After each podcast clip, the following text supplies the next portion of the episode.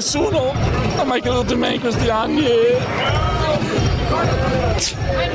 alla fine ho vinto.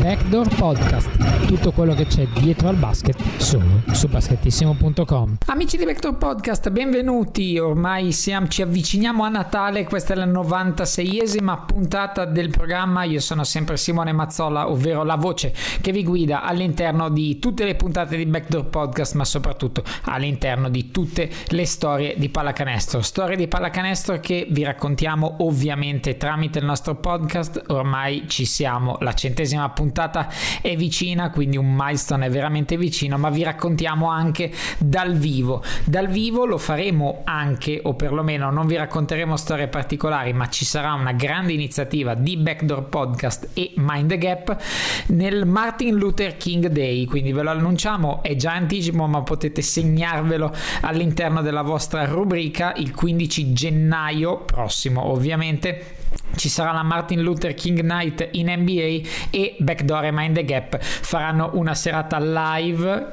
ovviamente al locale in via Curtatone 5 a Milano, ovviamente partner che voi ben conoscete e che è stato il, il tempio delle nostre serate live da sempre. Faremo una serata per goderci insieme l'NBA dall'inizio alla fine della, del Martin Luther King Day che propizia uh, tanti, tanti incontri di NBA dalle 6 del pomeriggio fino a notte fonda, quindi è uno dei pochi momenti in cui gli italiani possono vedere senza fare le ore piccole la NBA, ci sono tante partite molto interessanti e ci sarà anche un contest di telecronaca. Per ora ve la butto lì e settimana prossima vi racconterò molto molto più nel dettaglio quale sarà l'iniziativa. Intanto segnatevi la data, Martin Luther King Day lunedì 15 gennaio 2018 ovviamente al Mind Gap in via Cortatone 5, il locale del basket che conoscete se ci seguite da tanto tempo, ci sarà questo evento live. Non la consideriamo una backdoor night 3.0 perché non sarebbe nello stile di backdoor, però vi terremo aggiornati sugli sviluppi. Ovviamente ogni settimana aggiungeremo un dettaglio in più. Intanto segnatevi la data e prenotatevi al Mind the Gap in via Curtatone 5 a Milano. Ora è arrivato il momento di entrare nel vivo della puntata. Parleremo di Eurolega Lega, come abbiamo annunciato tramite i nostri social network. Eh, vi invitiamo a mettere like, follow, seguirci su Instagram e eh, essere sempre aggiornati su quello che succede nel mondo di Backdoor Podcast. Come vi dicevo, parliamo di Eurolega e facciamo un rapido screen. È classico per Backdoor verso la fine dell'anno andare all'interno di eh, situazioni di basket molto più giocato rispetto alle storie. L'abbiamo fatto settimana scorsa con Michele Berra andando all'interno degli Oklahoma City Thunder. Ora andiamo all'interno di Eurolega che è il campionato ovviamente più interessante, più bello, più divertente, un po' più tutto diciamo rispetto agli altri e lo facciamo con un amico, un collega, ovvero Dario Destri di eh, Sportando, di Basket Italy, di Eurodevotion, tutto quello che volete, ne sono talmente tanti i, i posti dove scrive, dove esprime le sue notevoli idee che eh, diciamo così, gli diamo il benvenuto con questi tanti nomi. Benvenuto Dario a Backdoor Podcast. Grazie, grazie, grazie di tutte queste introduzioni. Allora, eh, parliamo di Eurolega, come abbiamo detto nell'introduzione, e lo facciamo con te che sei presente diciamo sempre sul pezzo perlomeno per quanto riguarda l'Olimpia e ovviamente su Hero Devotion in particolare si parla di Eurolega quindi diamo uno sguardo a tutto tondo. Lasciamo il trend topic Luca Doncic per il fondo. Partiamo dai soliti sospetti ovvero Olympiacos Pireo e CSK Mosca. Due squadre diverse nella logica diverse nell'approccio ma ugualmente in testa. Eh, il CSK ha incontrato Milano all'inizio ha anche rischiato rischiato di perdere, ma ovviamente come tutte le situazioni quello non era il vero CSKA. Adesso comincia a ingranare e comincia ad essere quella corazzata che ormai tutti conosciamo. Beh, passano gli anni, ma Olympiacos e Sesca sono sempre lì davanti, sempre lì davanti a tutti. Cambiano anche le squadre, perché alla fine il Sesca è all'inizio di, possiamo dire, una nuova era, perché passata l'era Teodosic è arrivato Rodriguez, si, cambia, si parla comunque di cambi di, di livello inimmaginabile per, per, molte squadre, però alla fine cambiare da, da, un giocatore che ti ha impostato così a lungo una squadra a un altro non è una cosa da sottovalutare, per cui bravi loro a, a mettere comunque insieme l'amalgama giusta e essere sempre pronti. Quella che ha visto Milano all'inizio di stagione probabilmente era in fase di rodaggio, in tutti e due i sensi. Milano poi è andata incalando si è andata insal- insalendo. L'Olympiacos eh, ormai non, non, ci si stupisce più, nonostante un, tanta assenza di Spanulis che da faro unico sta diventando qualcosa di diverso forse, salgono di tono una certa amalgama di squadra diversa più che la singola star come poteva essere Spanulis prima, poi vabbè, nei momenti che contano Vassilis ci sarà e di solito tende anche a deciderla in qualche modo. E la cosa effettivamente molto bella perché se parliamo del CSK ci sono anche eh, dei fattori di blasone, di nomi, di qualità certo. che si deve portare, mentre l'Olympiacos ha cominciato a vincere nel recente passato comunque le sue Euroleghe proprio nel momento in cui ha fatto il contrario, il classico less is more, ha ridotto il budget, non ha fatto più le squadre con i nomi, ricordiamo Kleiza per, per ricordarne uno, ma ce ne sarebbero veramente tantissimi, ma ha puntato sui greci, ha puntato su una riduzione ma un'identità maggiore, ovviamente con la chioccia Spanulis di cui hai parlato, ma ormai ci sono tanti giocatori, ovviamente di Printesis non parliamo neanche, però i Manzaris, i Papapetru e gli Agravanis che sono stati lanciati adesso in questo momento sono decisamente protagonisti all'interno dell'economia di un Olympiacos che fa della, solidi- fa della solidità la sua base. Questo è veramente quello che differenzia l'Olympiacos da tutte le altre parti, cioè tu vai all'Olympiacos e sai che giocherai meglio di quando sei arrivato e probabilmente meglio di quando nella successiva squadra in cui andrai. Ma la vera forza dell'Olympiacos forse è quella di saper valorizzare ciò che ha, nel senso ha delle caratteristiche e ha dei difetti, come tutti i giocatori, però sa far eh, splendere ciò che hai di positivo e, e, mimetizzare molto bene quelli che possono essere i, di, i difetti negativi. Cioè, ad esempio, l'Olympiacos ha messo, ha messo a roster quest, quest'anno McLean che noi al forum abbiamo visto bene. Nella partita contro il forum l'abbiamo visto dominare da un certo punto di vista come magari prima non lo si vedeva fare, cioè saper nascondere magari dei difetti che possono essere il, il fatto di essere sottodimensionato, ma parlo di McLean come poi ci sono altre situazioni, mentre va a valorizzare la, capac- la forza nelle gambe, la velocità di piedi, oppure saper pescare i giocatori giusti al mercato. Io trovo particolarmente azzeccato l'acquisto che hanno fatto di Strelnix, che secondo me dalla panchina per l'Olympiacos è un giocatore perfetto, con il suo tiro, con la sua capacità di lettura, è un giocatore estremamente intelligente che comunque eh, può essere diciamo, addestrato tra virgolette da Spanulis al, suo vero salto di qualità si sta facendo trovare assolutamente pronto e in gran parte delle partite anche decisivo perché comunque è uno a cui non puoi togliere gli occhi di dosso in certe situazioni.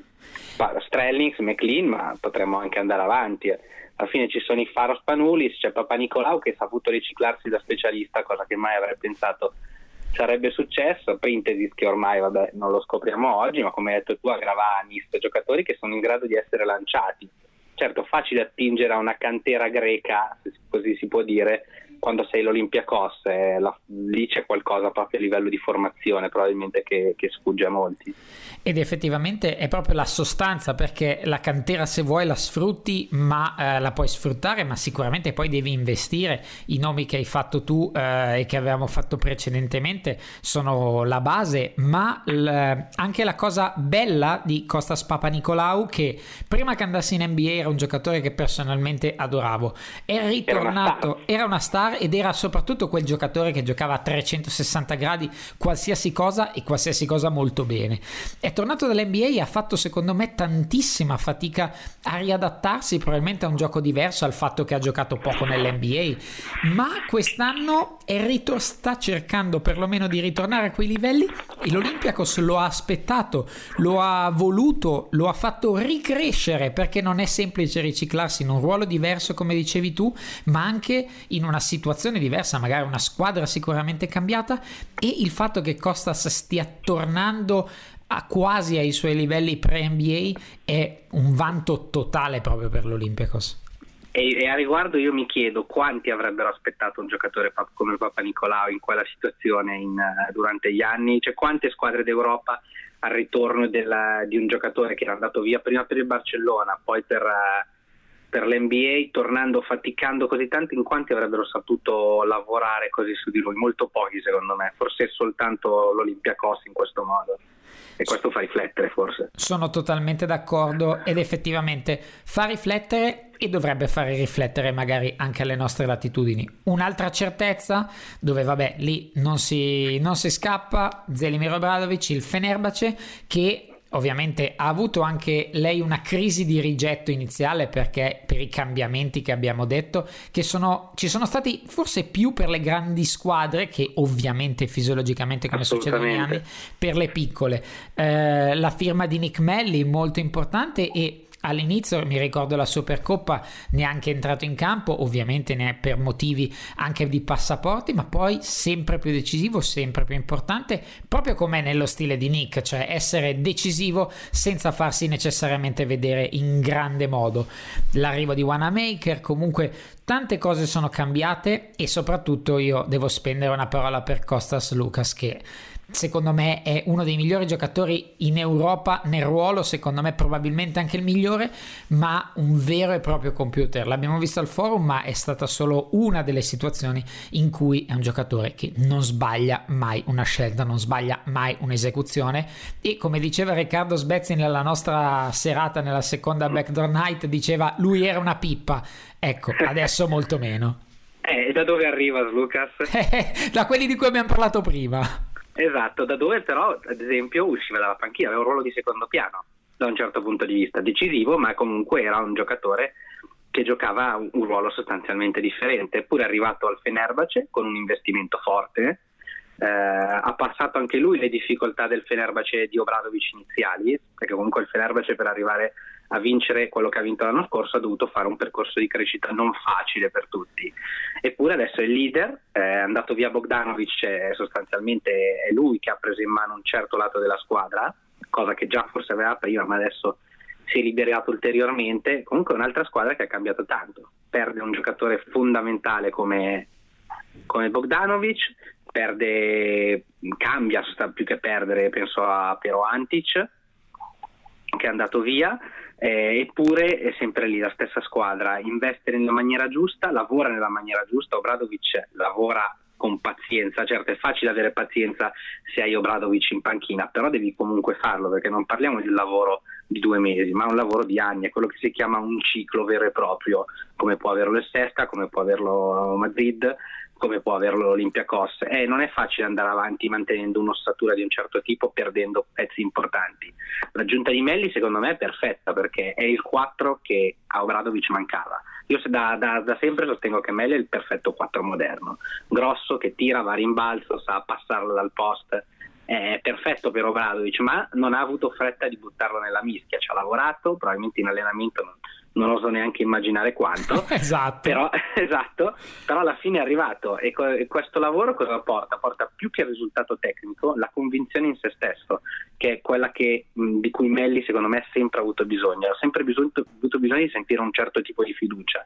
Se lui sente una certa fiducia, anche giocando magari poco all'inizio, cresce, cresce tantissimo, poi va a giocare con forza, con convinzione e magari ti fa anche un tap-in vincente fortunoso, ma per, come quello che abbiamo visto. Ma perché ci arriva a farlo?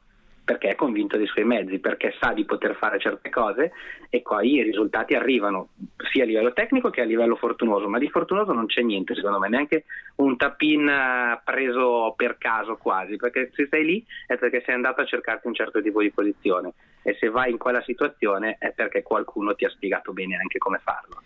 Effettivamente è così e eh, Nick da quando ovviamente già anche ai tempi di Milano aveva mostrato qualcosa ha avuto l'esplosione ovviamente a Bamberg e questo è il coronamento di un processo che proprio a Bamberg gli avevano detto se tra tre anni sei ancora qui c'è qualche problema non abbiamo fatto le cose bene ovviamente poteva già andarsene anche l'anno prima e avevano già fatto le cose sufficientemente bene ma io torno a eh, evidenziare quello che, di cui parlavi tu un progetto un uh, ciclo anche se vogliamo e per lo stesso discorso che abbiamo fatto con Costas Papa Nicolau, io lo trasponerei a James Nunnally. L'anno scorso veramente un oggetto estraneo, MVP del nostro campionato l'anno precedente, l'anno scorso ha fatto veramente tantissima fatica a riciclarsi in un ruolo ovviamente diverso innanzitutto, dove era uno dei tanti in certo. secondo luogo, ma eh, non ha mai veramente trovato il ritmo, non si è mai sentito veramente protagonista di questa squadra.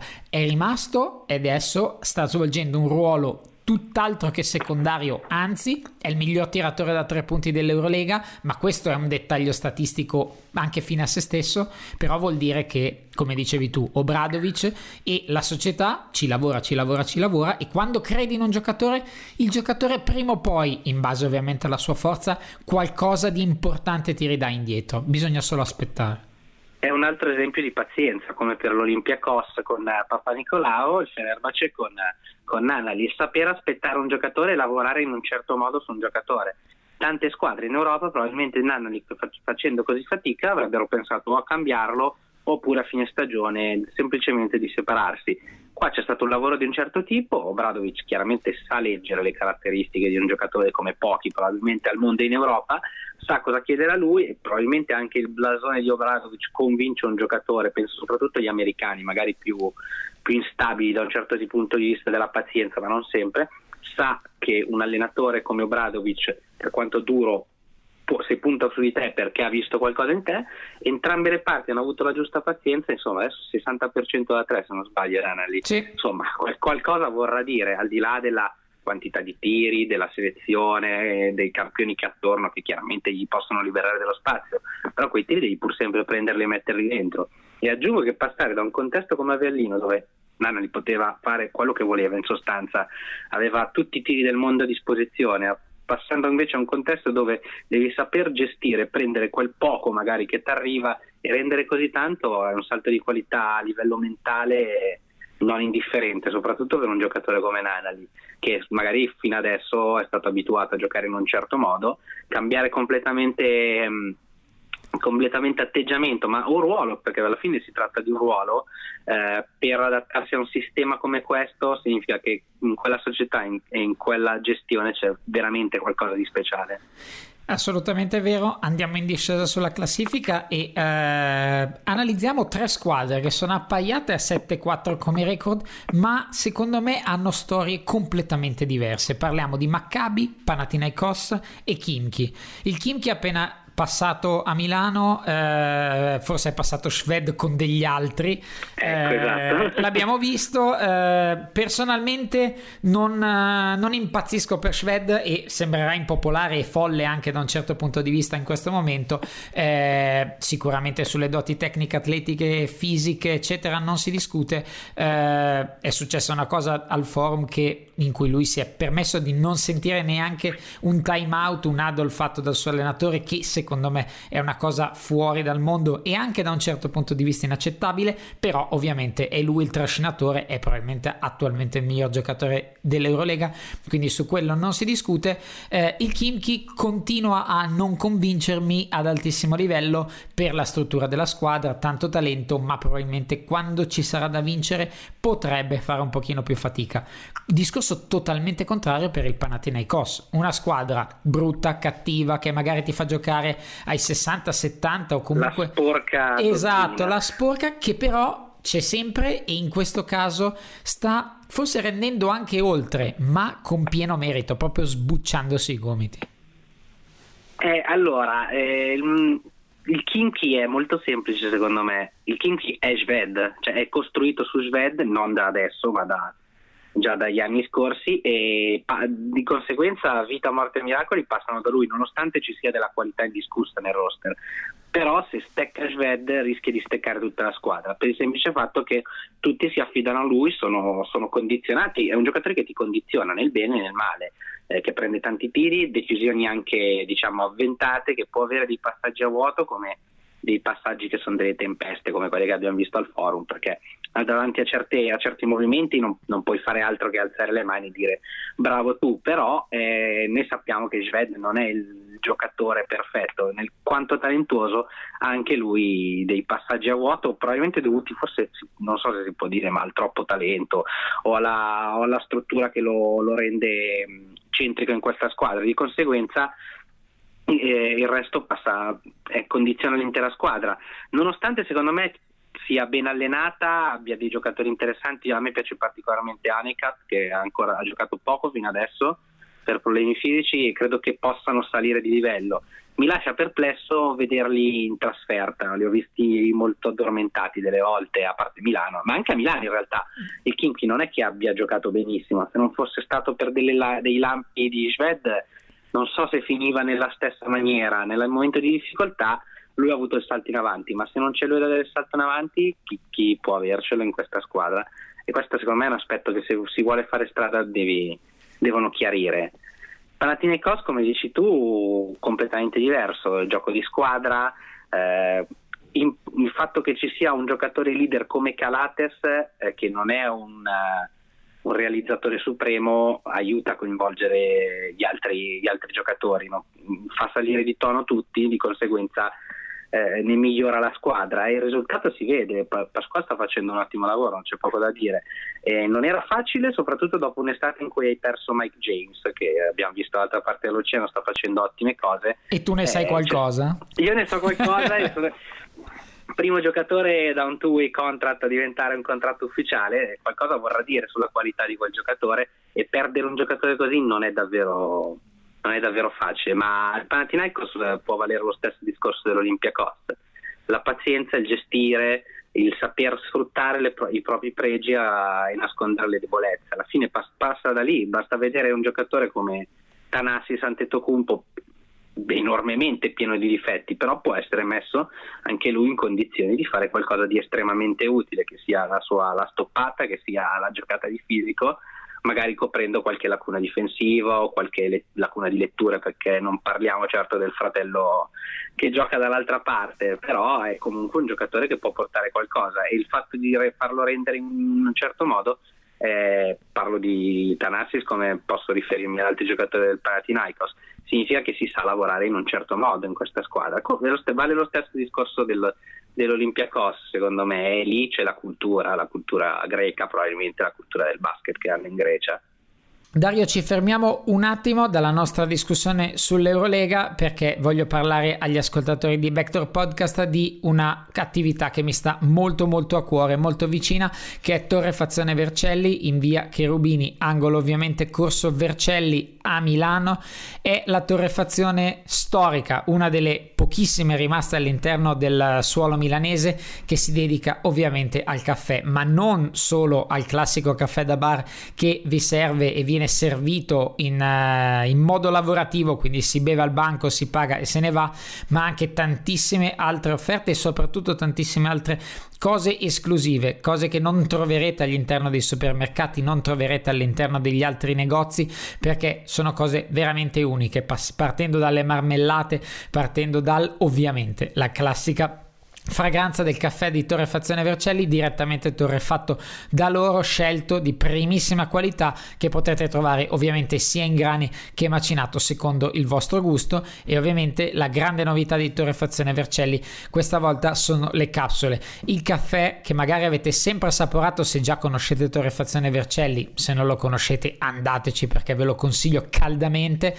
Il caffè prodotto da Torrefazione Vercelli viene inserito all'interno delle capsule compatibili disponibili, quindi se avete delle macchinette a casa per le capsule andate e potrete assaporare, non avete scuse, potrete assaporare il caffè di torrefazione Vercelli, quindi di altissima qualità all'interno delle capsule, ovviamente essendo una cosa moderna e ormai sempre più presente all'interno delle case degli italiani. Quindi non avete veramente eh, problemi nell'andare a Torrefazione Vercelli, scegliere il vostro caffè, scegliere il decaffeinato, scegliere qualsiasi aroma voi vogliate, qualsiasi gusto voi vogliate, potete scegliere se averlo in grani da macinare voi, macinato già direttamente per le vostre esigenze, moca, macchinetta, eccetera, oppure averlo nelle capsule che sono praticissime comodissime e soprattutto hanno all'interno il caffè di torrefazione Vercelli.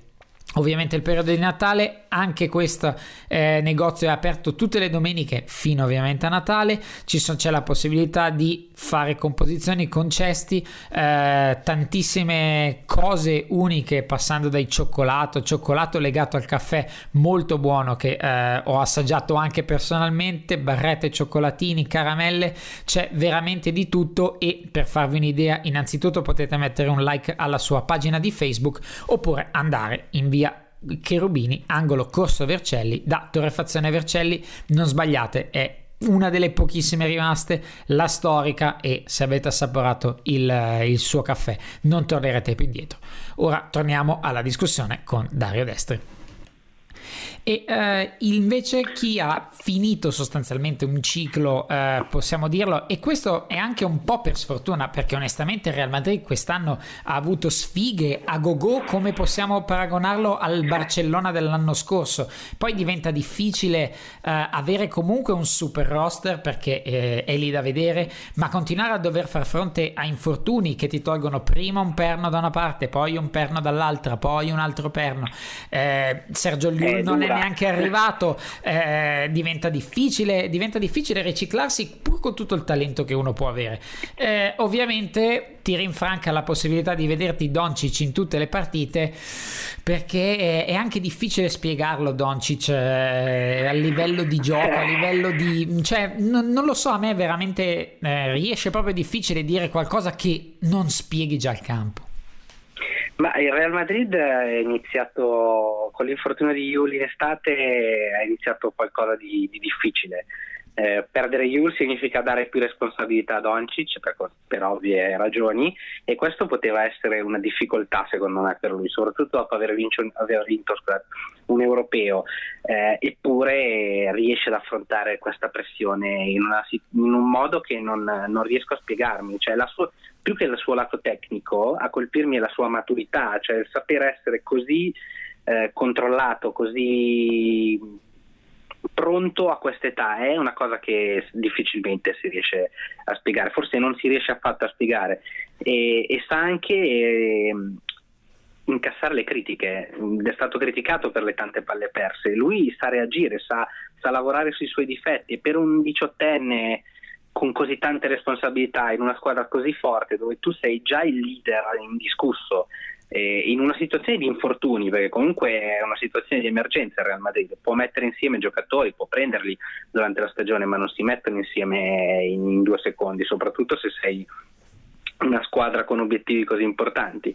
Eppure è lì che con i suoi 20 punti di media, ha sempre un sacco di assist, rimbalzi, è un giocatore totale. È e godiamocelo perché mi sa che sono gli ultimi passaggi che li vediamo in Europa, perché un giocatore così non può rimanere da questa parte dell'oceano, è veramente troppo troppo unico, si può dire, quest- sicuramente nell'ultimo decennio uno così non si, mai, non si, è mai visto, ma potrebbe andare probabilmente anche più indietro. È maturo, è maturo da tutti i punti di vista e se si pensa che ha solo 18 anni ci vengono un po' di brividini a pensare cosa potrà essere fra 1, 2, 3, 4 anni. È veramente siamo testimoni, come dicono in Esatto, esatto. E io onestamente a scatola chiusa, se non è la prima scelta del draft dell'anno prossimo. Ah, io sono un se, ferro convinto me... che prima scelta assoluta perché non c'è paragone. No, infatti. bene che si può volere ai prospetti NCAA, l'atletismo, quello che volete, ma uno così non si è mai visto. No, no, infatti se non, è, se non, sarà la prima scelta potrei partire per New York in tempo zero e, e mostrare esatto. le,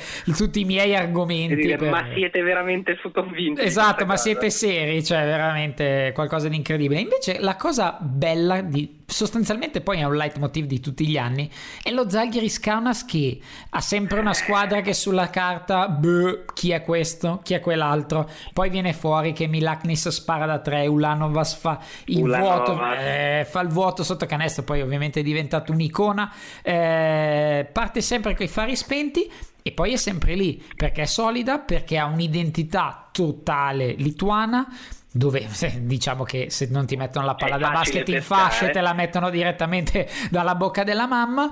E, e, quindi questi sono sempre lì ed è veramente bello vedere una squadra che a livello di budget non potrebbe neanche competere, neanche stare magari allo stesso tavolo e nonostante tutto sembra l'Athletic Bilbao del calcio, tutti lituani o perlomeno gran parte perché tutti è impossibile e, e sono sempre lì e sono sempre nuovi e sono sempre lì e cambiano e sono sempre lì, è incredibile. È l'emblema del lavorare, del lavorare per davvero, del saper costruire un gioco di squadra, che secondo me esprimono uno dei migliori giochi di squadra in assoluto in Europa. Eh, continu- io quando l'ho visti a Milano la continua ricerca del tiratore libero mi ha colpito molto, cioè significa che mm, non c'è, questa squadra non ha una vera, non ha una star, si può dire, forse c'è Pangos che è particolare, è uno dei leader, però non c'è una star, non c'è un giocatore veramente capo eh, sono un po' tutti allo stesso livello, ma proprio a livello di, eh, di importanza nel ruolo e questo significa che ognuno può prendersi un tiro importante, tutti si sentono valorizzati e qua bisogna soltanto fare degli applausi a quella, a quella piccola leggenda che c'è in panchina, che sa fare gli assist anche da allenatore. Esatto, bellissimo. E qui c'è un lavoro di un certo tipo.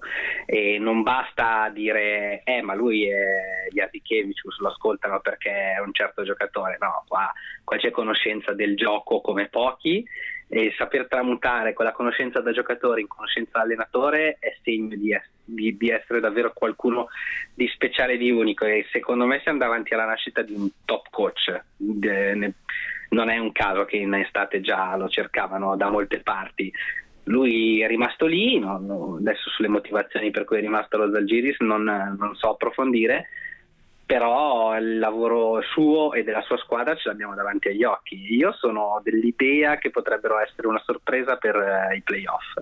Secondo me rimarranno in corsa a lungo e vincere in Lituania non, fa- non sarà facile per nessuno ci saranno i passaggi a vuoto perché i passaggi a vuoto ci sono per tutti in questa Eurolega, l'abbiamo visto, che ti chiami Fenerbace o che ti chiami Malaga, ci sono passaggi a vuoto per tutti, però anche lì c'è un lavoro di pazienza, un lavoro di ottimo anche a livello manageriale perché comunque pescare certi giocatori con certe caratteristiche significa che c'è uno scouting di un certo tipo e non solo a livello di crescita giovanile, comunque hai preso Pangos che non è un lituano, però è uno dei giocatori migliori, qui sei andato a cercare dei giocatori di un certo tipo utili al tuo sistema che sai che possono aiutarti in certe situazioni.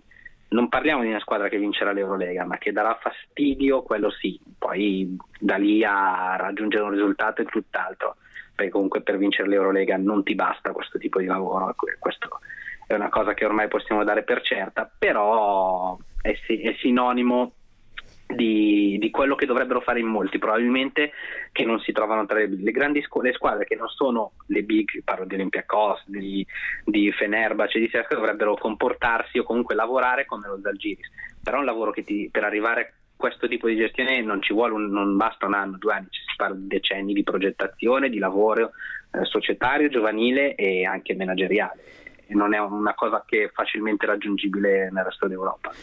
È vero, e io vedo che al di sotto, a prescindere dalla questione record, che eh, adesso ovviamente dopo 11 partite eh, può, non può essere completamente frazionato, però una spaccatura di rendimento finora, con, coinvolgendo il Real Madrid ovviamente nella prima parte, ammesso non concesso che recuperi mai qualcuno dai, dai vari infortuni e possa eh, crescere a livello di condizione, il resto della classifica sembra veramente un passo indietro con qualche qualche esploit, il Bascogna di recente è riuscito a piazzare un paio di vittorie, sì. il Bamberg lo ha fatto magari di più all'inizio dell'anno, la Stella Rossa sta venendo fuori ancora adesso con un paio di vittorie importanti, chi effettivamente delude e continua a farlo è il Barcellona che lì sì, con quel roster, quelle disponibilità e quei giocatori, eh, davvero si poteva pensare e anzi si doveva pensare qualcosa di meglio. Il Barcellona secondo me un, sta vivendo una crisi di passaggio proprio da un'era all'altra, perché comunque è finito un certo tipo di era nel Barcellona negli scorsi anni, quella Navarro si può dire, ma la identifichiamo in Navarro perché è l'uomo simbolo, ma si parla tutto di un sistema diverso. Eh, non riesce ad uscire probabilmente da un certo inseguire una rinascita. Ha preso degli ottimi giocatori comunque eh, di assoluto livello, eppure non trova l'amalgama giusta, non riesce a, a valorizzarsi al massimo. Eh, cioè, parliamo di una squadra che ha come playmaker Stell, parliamo di, di, di, chi ha preso la Kim Sanders, che sappiamo benissimo da queste parti di cosa è capace, anche di cosa non è capace, ma soprattutto di quali sono le sue qualità in, in ambito positivo. Ha un difensore come Anga, insomma, eppure eppure non riesce a scollarsi da, da una certa serie di errori, di difetti. Eh, non, non, sono riusciti a rilanciarsi ancora perché comunque c'è un lavoro di, in, in divenire secondo me si, mh, mm, è il primo anno di qualcosa di nuovo forse sia c'è un nuovo coach, ci sono nuovi giocatori, penso a, soprattutto a Serafin che è arrivato dall'NBA, eh, bisogna avere pazienza e se non avranno pazienza al Barcellona anche in queste difficoltà e rischiano di ritrovarsi poi l'anno prossimo con una nuova squadra, di ricominciare di nuovo da zero, eh, magari di ritrovare di nuovo difficoltà. Per ritornare grandi ci vuole qualcosa di più di una rifondazione a livello di giocatore, ci vuole, ci vuole appunto un lavoro dietro profondo e saper credere in una certa struttura nelle difficoltà è sicuramente un fattore necessario, ma anche il saper riconoscere i difetti cui, a cui lavorare, perché comunque va bene la pazienza, ma se c'è qualcosa che non va bisogna saperlo cambiare senza, senza troppe esitazioni. E eh, per chiudere, andando ad analizzare due squadre che eh, potrebbero nel, nella lunga corsa, in quella che è una maratona fino ad arrivare alla fine della stagione, potrebbero far venire fuori il loro lavoro, eh, guardo a Valencia e guardo a Bamberg che per motivi diversi potrebbero fare della regolarità eh, uno dei loro marchi di fabbrica perché Valencia è campione ASB non a caso assolutamente. Non per niente. Esatto è un'ottima squadra che ha incontrato fisiologiche difficoltà nell'affrontare una competizione nuova eh, dei ritmi soprattutto nuovi perché l'adattare una squadra campione di Spagna ai ritmi dell'Eurolega con magari quattro partite nel giro di otto giorni è comunque un processo difficile e ci vuole del tempo. Io credo che Valencia possa ancora crescere e eh, possa fare meglio di quello che ha fatto all'inizio di, di questa stagione nella seconda parte. Il Bamberg, squadra nuova, squadra nuovissima, nuoverrima se si potesse dire, e nonostante tutto è lì e ha fatto io, per quello che capisco io, che credo io, anche meglio di quello che ci si potesse aspettare. E qui torniamo al solito discorso a un livello più basso del lavoro, della progettualità e dello scegliere soprattutto i giocatori propedeutici al sistema. Assolutamente, guarda, parto dal Bamber perché è la squadra che in assoluto mi ha sorpreso più di tutti. È la squadra che ha perso il suo migliore giocatore, anzi i suoi migliori giocatori, perché sono Strellix e Melli, persi entrambi, e poi c'è anche eh, ha perso anche Fabian Caser. Thais anche è andato in NBA. Thais è andato in NBA, squadra sostanzialmente rivoluzionata del tutto. Ripartire da zero prendendo un giocatore come Hickman che arriva da una stagione che abbiamo visto qua a Milano tutt'altro che facile. Hackett riduce da un infortunio grave con un europeo anche sul groppone che poteva aggravare la situazione eppure sono sempre lì. E allora che cosa, cosa c'è? Il, il comune, la cosa comune qual è? Si chiama Andrea Trinchieri e qua c'è um, il, il, simbolo di un lavoro di un certo tipo manageriale e, di, e tecnico e Trinchieri probabilmente è il vero perno di, di questa società e di questa squadra. Senza di lui non penso che, che, i risultati sarebbero gli stessi, senza nulla togliere i giocatori che hanno mostrato delle qualità indiscusse però chi, lo, chi, avrebbe mai detto che il Bamberg sarebbe stato ancora lì in questo modo nonostante una continua rifondazione? E questa è la difficoltà delle piccole squadre per l'Europa ovviamente. Il saper eh, rinnovarsi in continuazione. Comunque se tu hai un giocatore di un certo livello ti va via a un certo punto. E qua c'è solo da, da fare tanti tanti applausi Sicuramente parte di, di, merito va anche a Nikos Zizis che sa essere il giocatore con la giusta esperienza e probabilmente all'interno dello spogliatoio c'è un valore davvero aggiunto che porta. Poi il resto è tutto lì da vedere. Tanta, tanti applausi e tanta invidia probabilmente da parte di tante squadre. Mi chiedo perché nessuno abbia avuto la forza di chiamare Trinchieri nella propria squadra. Non parlo solo di Milano, ma in generale per l'Europa, perché mi piacerebbe tanto vederlo con un sistema da top team, cioè vedere questo tipo di qualità tecnica in una grande squadra. Vorrei vedere se, perché comunque si tratta di un salto di qualità anche per lui che, che deve fare prima o poi, secondo me. Sarebbe Mentre, bello. Eh, sarebbe bello, ma eh, sono sicuro che lui è una sfida che vuole affrontare e comunque per diventare un grande allenatore a un certo punto devi arrivare alla prova della grande squadra e questa deve ancora arrivare probabilmente.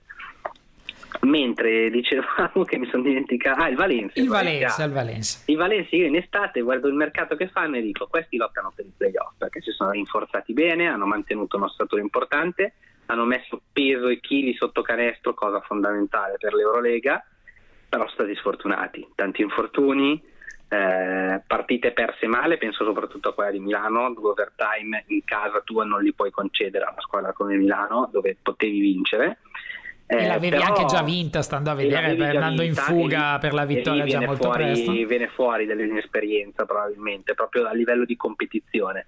però questi hanno vinto la SB, non è, non è una cosa facile vincere la SB, hanno vinto anche la Supercoppa di Spagna.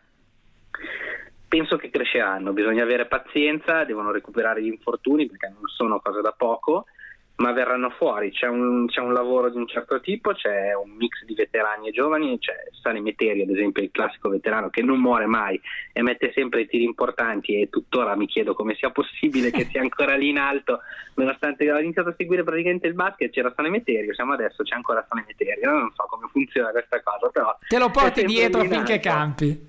Esatto, poi mi ha colpito molto la maturità eh, mostrata da Eric Green, mm. eh, giocatore che usciva dall'Olympiacos, quindi da un sistema di un certo tipo, veniva introdotto al Valencia, avevo paura che diventasse quello e eh, tiro tutto io, magari deraglio, porto la squadra un po' con me, invece eh, si è mostrato maturo, sa mettere i tiri che pesano, ma questo si era già visto alla scorsa Final Four e sa distribuire le responsabilità, insomma ha fatto il salto di qualità che non mi aspettavo e questo probabilmente è stato il vero colpo di mercato per, per Valencia che, che, ha trovato un giocatore molto importante a livello di leadership tra gli esterni. Poi solito, ci sono i soliti noti come Dudevic. Sotto hanno aggiunto Place che al ritorno forse doveva mostrare qualcosa di più, ma a me ricorda sempre un po' troppo Antetomic. Vorrei fargli vedergli fare un salto di qualità a livello aggressivo, quell'aggressività che secondo me potevano trovare in Latavius Williams, che però è uno di quelli che ha avuto problemi di infortuni. A me incuriosisce molto l'irlandese, ma non riesco a capire effettivamente se è un giocatore di un certo livello o no. Però lo guardano in tanti, lo seguono in tanti. Il Valencia ha avuto la forza di, di portarselo a casa, di metterlo a roster per l'Eurolega e ha giocato anche di minuti di un certo tipo. Eh, questo è una cosa da seguire e soprattutto è una cosa che, che, tanti non fanno. Un giocatore così giovane che fa fatica, perché fa fatica ovviamente, l'abbiamo visto anche gli europei, eppure lo tengono lì, ci lavorano in un certo modo. Non è facile da trovare in giro come atteggiamento eh, non, non, so neanche se poi gli porterà dei benefici perché c'è un po' di perplessità a riguardo. Però, Però è sempre lavoro. È, lavoro. Esatto. è un lavoro che avrei voluto vedere anche da altre parti in Italia, tra cui Milano, con eh, un certo tipo di giovani. Qua parliamo proprio di un giovanissimo, eh? però il concetto base è lo stesso. Io, ad esempio, in, Ita- in Italia, a Milano, ma in Italia in generale, un giocatore, quanti anni ha? 18, una roba del genere sì. Lo, vedi- lo, vediamo giocare minuti di un certo peso? Mm, mm, difficile. No. E, lì, e lì è mentalità, però, mentalità della cultura e proprio a livello nazionale, non solo delle società. È la capacità di saper lavorare, si pensa forse troppo al presente e poco al futuro e, e se non sei in una società di un certo tipo, se non, se non sei il Fenerbahce il Sesca, secondo me questo, questo, passo lo devi fare, però capisco che situaz- implica certi sacrifici economici che non tutti possono affrontare probabilmente. È vero, e però tutta questa nostra discussione eh, sull'Eurolega ci porta a una sola riflessione e un solo denominatore comune, che tu sia un top team magari in Italia come può essere Milano, ma eh, Valencia, parliamo del Bamberg, e poi ti trovi ad essere un una squadra che deve inseguire per forza di cose in Eurolega, l'unico modo che hai per farlo è con le idee chiare, con il lavoro, puntando e perseguendo le proprie idee e i propri obiettivi eh, senza, senza sconti, senza compromessi al fine di eh, essere convinti innanzitutto del proprio lavoro e dei risultati che poi si otterranno nel medio-lungo periodo. Cambiare tanto lo abbiamo visto alle nostre latitudini, ma capita a Milano, ma capita a tutti. Non, Comunque, non, certo. non può essere mai la soluzione, può essere la soluzione nel breve periodo, non può esserla nel lungo e Brescia lo sta dimostrando a tutti ancora, anche quest'anno e anche adesso dove budget, soldi, atletismo, eh, tecnica eccetera la fanno da padroni.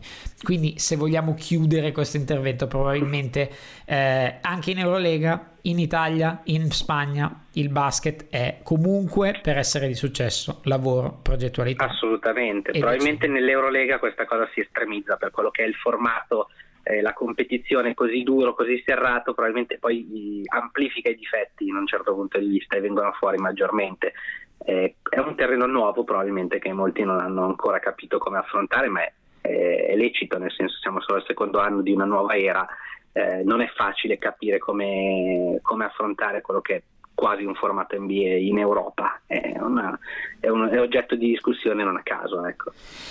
Io ti ringrazio, vabbè abbiamo parlato di basket, siamo tutto sommato decenti, siamo forse meglio a freccette, questo non lo so, ma lo, Eh, lo vedremo. lì, lì. abbiamo dato, dato sfogo alle nostre capacità. C'è della Scherzo. qualità vera, vera. esatto, che tristezza se ci avessero visto gli ascoltatori riderebbero della grande. Io ti ringrazio del tuo intervento e ti Ma auguro buona ringrazio stagione. te, ringrazio te. Grazie. Grazie mille. Ringraziamo ancora Dario Destri direttamente da Eurodevotion Sportando e Basket Italy come vi abbiamo detto all'inizio. Abbiamo parlato anche di freccette quindi veramente le abbiamo toccate tutte scherzi a parte. Ovviamente l'analisi sull'Eurolega è andata molto molto a fondo e eh, fondamentalmente ha parlato delle stesse cose di cui parliamo ormai da tanti anni però siamo andati ancora di più a valorizzare alcuni, alcune prestazioni di alcune squadre eh, enfatizzandone ovviamente i pregi e sperando che qualcuno dalle nostre parti prenda esempio. Eh, questa puntata ovviamente volge il termine non prima di avervi ricordato il nostro secondo partner ufficiale, ovvero Racker Park Basketball Store in via Washington 82 a Milano. È aperto tutte le domeniche fino alla vigilia di Natale, quindi non avete scusanti se volete regalare qualcosa di basket potete farlo. Il, con, con il freddo i cappellini brandizzati delle singole squadre sono una buona idea per coprire la testa e far vedere la squadra per cui simpatizzate tifate oppure semplicemente di cui vi piace eh, la moda e il colore più ovviamente tutto il resto che potete trovare in un negozio nel negozio diciamo di pallacanestro per eccellenza maglie scarpe soprattutto ovviamente tutto quello che può vestirvi all'interno e all'esterno del campo. Brandizzato ovviamente con i marchi NBA Olimpia Milano eccetera eccetera eccetera. Quindi Racker Park Basketball Store a Milano via Washington 82 aperto anche la domenica da qui sino a Natale. Quindi andate se dovete fare dei regali di Natale ovviamente non potete mancare. Ora arriviamo in chiusura di questa puntata di Backdoor Podcast. Anche per questo mercoledì arriviamo al capolinea ringrazio tutti gli ascoltatori come al solito che ci sostengono ci supportano. Ai nostri ospiti arriviamo verso un'altra fine di anno solare con Backdoor Podcast ormai siamo vicini. Quindi intanto vi auguro una buona settimana di basket e ci vediamo ci sentiamo perlomeno mercoledì prossimo.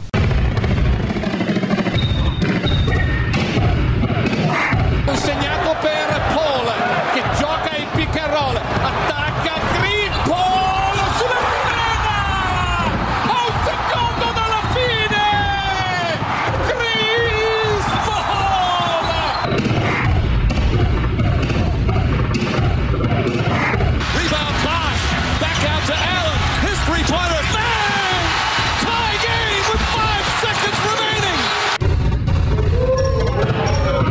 Nessuno, nessuno ha mai creduto in me in questi anni e